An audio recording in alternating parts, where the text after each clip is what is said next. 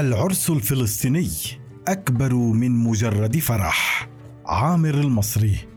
على خلاف جميع الأهازيج والزغاريد التي تستخدمها الشعوب في التعبير في أوقات الفرح تكاد الأهازيج والزغاريد الفلسطينية تأخذ منحى مختلفا تماما فهي لا تقتصر على كونها وسيلة للفرح والسعادة. بل تخرج من هذا النمط لتصل إلى أماكن جديدة تماما. فأم العريس حين تقف مزغردة في عرس ابنها زغاريدها لا تكون تعبيرا عن الفرح فقط بل تعبير أيضا عن الحسرة والحزن على رحيل الابن الآخر قبل أعوام. فلحظة الفرح الفلسطينية عادة ما تأخذ سياقات عديدة. هذه السياقات التي ارتوت من كثرة الأحداث اليومية في حياة الفلسطيني حتى اختلط الفرح بالحزن والأمل باليأس والسعادة بالشقاء ومع إدخال الأهازيج في نفق التجديد المستمر تبعا للحالة الشعبية باتت مادة دسمة يمكن الاتكاء عليها لتحليل حالة الفلسطيني من الناحية الاجتماعية والنفسية والسياسية أيضا. لهذا يمكن ببساطة ملاحظة الفرق الكبير بين الاهازيج والزغاريد في البيوت الفلسطينية وبين الاهازيج والزغاريد في البيوت العربية الأخرى. يمكن القول إنها البداية مع عدم اقتصار العرس في فلسطين على ليلة واحدة كباقي بلاد الشام فتح مجال واسع أمام النساء والرجال الفلسطينيين للخروج عن المألوف وتقديم مجموعة واسعة من الأهازيج المختلفة في كل عرس والمتشابكة مع ما تمر به البلاد من واقع سياسي واجتماعي. نجد هذا جليا في اتساع المواضيع التي شملتها هذه الأهازيج. فعلى سبيل المثال عندما فرضت الإمبراطورية العثمانية التجنيد العسكري الإلزامي على رعاياها فيما عرف بالسفر برليك استخدمت النساء الفلسطينيات الأهازيج كوسيلة لتوثيق تأثير السفر برليك على المجتمع الفلسطيني نفسيا واجتماعيا واقتصاديا علاوة على توثيقهن لدورهن البارز في مواجهة تحديات الواقع في تلك الفترة. يظهر هذا جليا في كلمات الأغنية التي تقول يلي ساقوا ولفك عاسفر عاسفر برلك ساقوا إلك ولفك. شو بتنفعك غوايش الذهب؟ والذهب عمره ما بيضل لك. قومي لعند الخواجة قبل ما تبيع العنب وينفق. قومي لعند الخواجة قبل ما الدركي يحرق لك قلبك. بالإضافة إلى تجلي هذا التوثيق في قصة مشعل. التي صارت أغنية مشهورة غنتها الكثير من الفرق الفلسطينية وغير الفلسطينية والتي لطالما عرفت باسم علقوف مشعل. الأهازيج كوسيلة للاعتراض والتنبيه.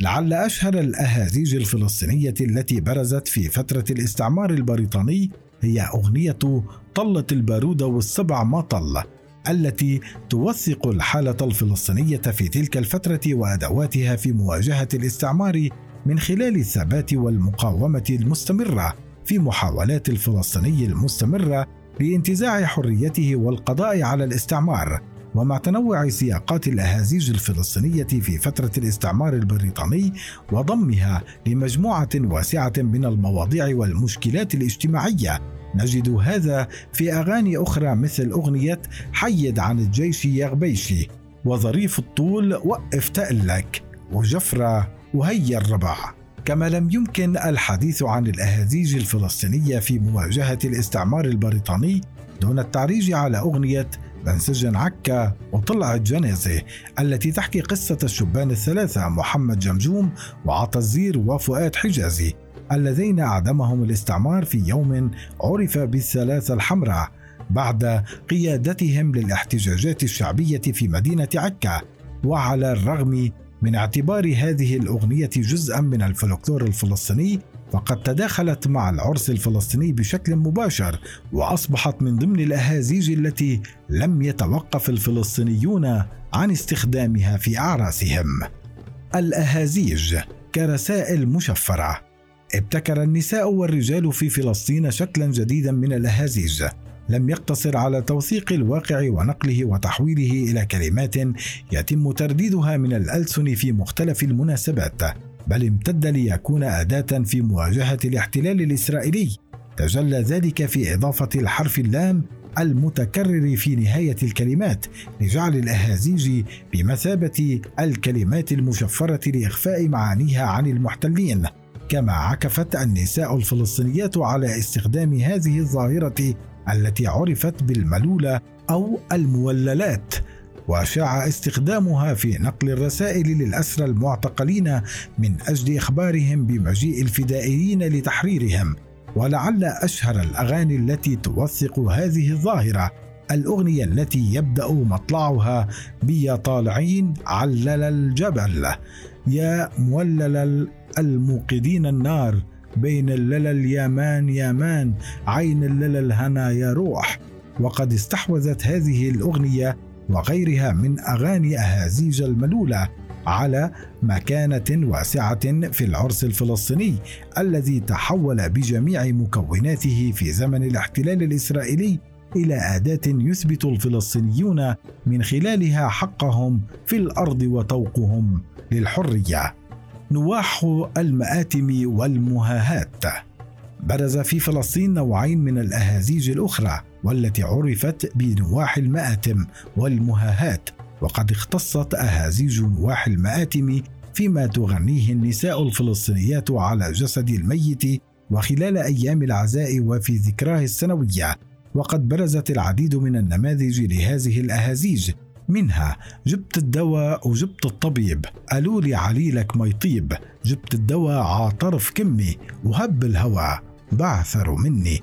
وفيما يخص المهاهات فقد عرفت بأنها نوع من الأهازيج الفلسطينية رباعية التكوين. ويتبع كل مقطع من مقاطعها زغرودة فردية. وفي المقطع الأخير تكون الزغرودة جماعية ومن الأمثلة على هذا النوع من الأهازيج أويها زرعنا نجاصه أويها بالبحر غطاسة أويها ويلي ما بحبك يا عروس أويها طب بقلب رصاصة وعويها رقصي وديري ظهرك وعويها ورخي جدايل شعرك وعويها ويسلمك يا ست الأميرات وعويها يا مبيضة شاشات أهلك. مشاريع حفظ وتوثيق.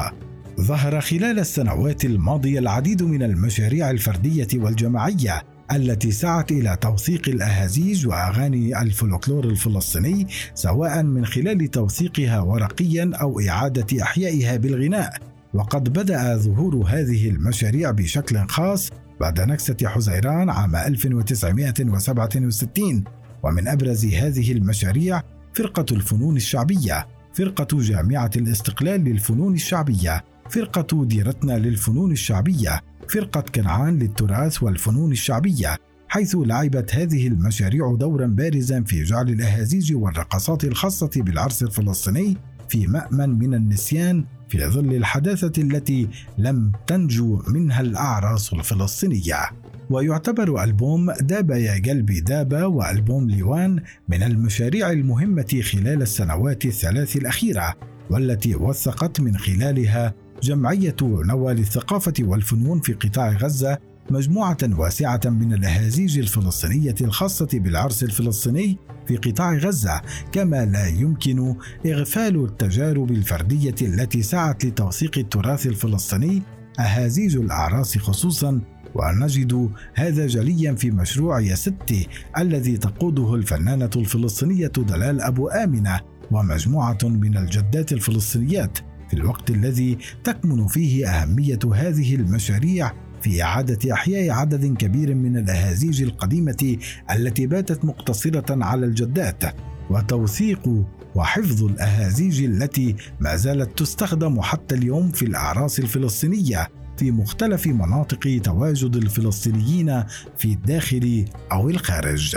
وظائف متعددة كأي مناسبة اجتماعية أخرى في فلسطين لا يمكن طرحها في سياق واحد فقط. تخرج الأهازيج العرس الفلسطيني من نطاقه المحدود كوسيلة للفرح وتنقله إلى سياقات أخرى عديدة ليكون وسيلة للمقاومة والتوثيق والحزن. نرى هذا بشكل جلي فيما تحمله هذه الأهازيج من حكايات متعددة سواء كانت حكايات شجاعة أو حب أو بطولة. وعند تحليل الحالة الشعورية للمرأة الفلسطينية التي تلقي الأهازيج وتصيغها في أغلب الأحيان نجد أنها مجموعة من الانفعالات الفردية والجماعية.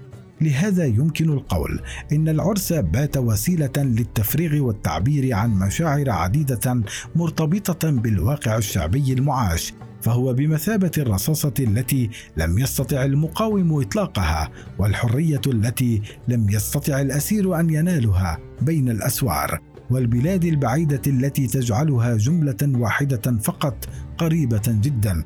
ينطبق هذا على الزغاريد التي شكلت رابطا مهما بين الحزن والفرح فالزغرودة التي تطلقها أم الشهيد هي ذاتها التي تطلقها أم العريس. الفرق الوحيد في التوقيت التوقيت الذي بات يعني مزيدا من الشهداء بالنسبة للفلسطينيين. أهازيج أخيرة لمي يا لمي شديلي مخداتي وطلعت من البيت وما ودعت خياتي. لمي يا لمي شديلي اراميلي وطلعت من البيت وما ودعت اناجيلي بهذه الأهازيج تودع العروس الفلسطينية أهلها في ليلة الحناء وبينما هي تعد خطواتها الأخيرة خارجة من بيت أهلها. يمكن سماع اهازيج مختلفة منها هناها يا هناها والباشا يستناها. يا باشا اربط خيلك تتحمر حناها.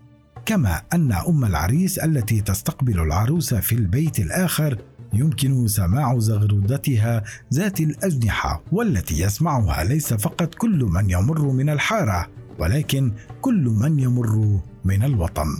ومع كثرة أهازيج العرس الفلسطيني وتنوع مواضيعها يكاد يكون من الخطأ النظر إليها على أنها مجرد أهازيج أعراس فهي تبدو وسيلة لإصلاح وتوطيد العلاقات العائلية عند النظر إليها عن بعد.